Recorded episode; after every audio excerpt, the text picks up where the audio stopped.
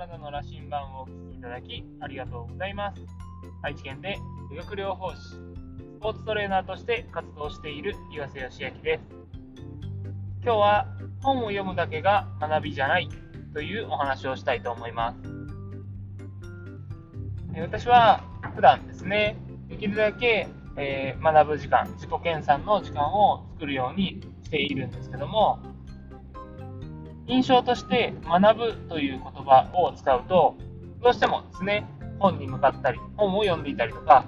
えー、何か机に向かって作業しているようなことを、えー、イメージしやすいかなと思います。もちろん、そういう時間が大事で、えー、そういう時間も、え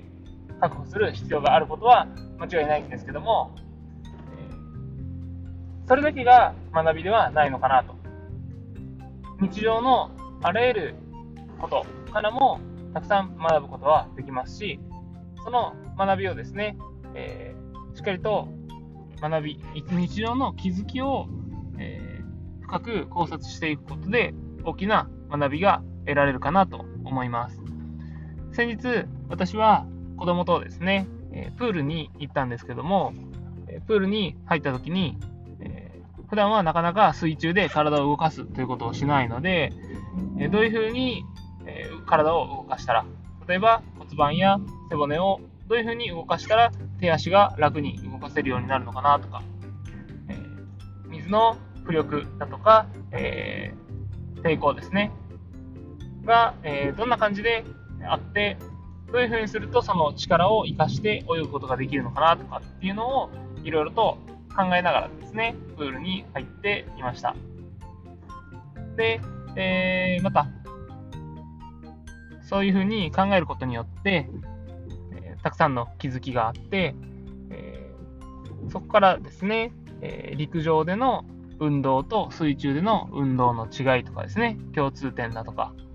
っていうものを、え考えることができて、あこういう動きはトレーニングに活かせそうだなとか、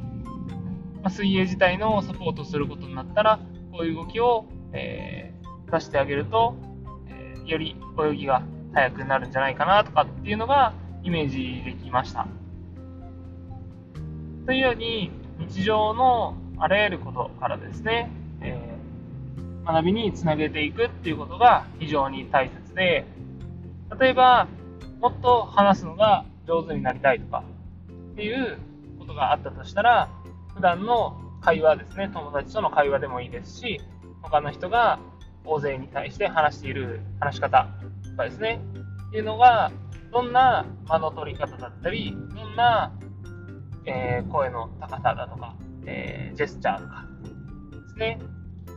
また口調もそうですけど、いろんなものを、えー、キャッチしてですね、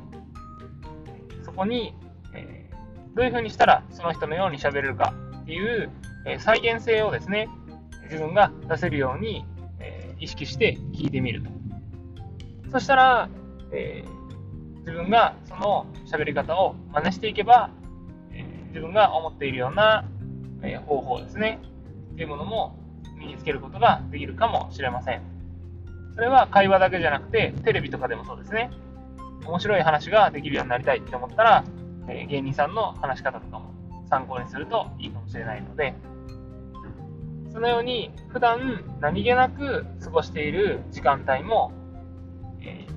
ー、意識を張り巡らしていれいれば、たくさんのことに気づいて、それを学びにつなげられるので、ぜひ、えー、皆さんもですね、普段学ぶと言ったら、こう、本だとかっていうことを意識、意識じゃない、イメージしたれていたら、えー、普段の日常の中からもですね、学べることはたくさんあるので、そのような意識で過ごしてみてください。きっとそうすることによって、今までと違った景色が見れるようになってくると思いますし、学ぶスピード、成長していくスピードが上がっていくと思いますので、参考にしてみてください。というわけで今日は本を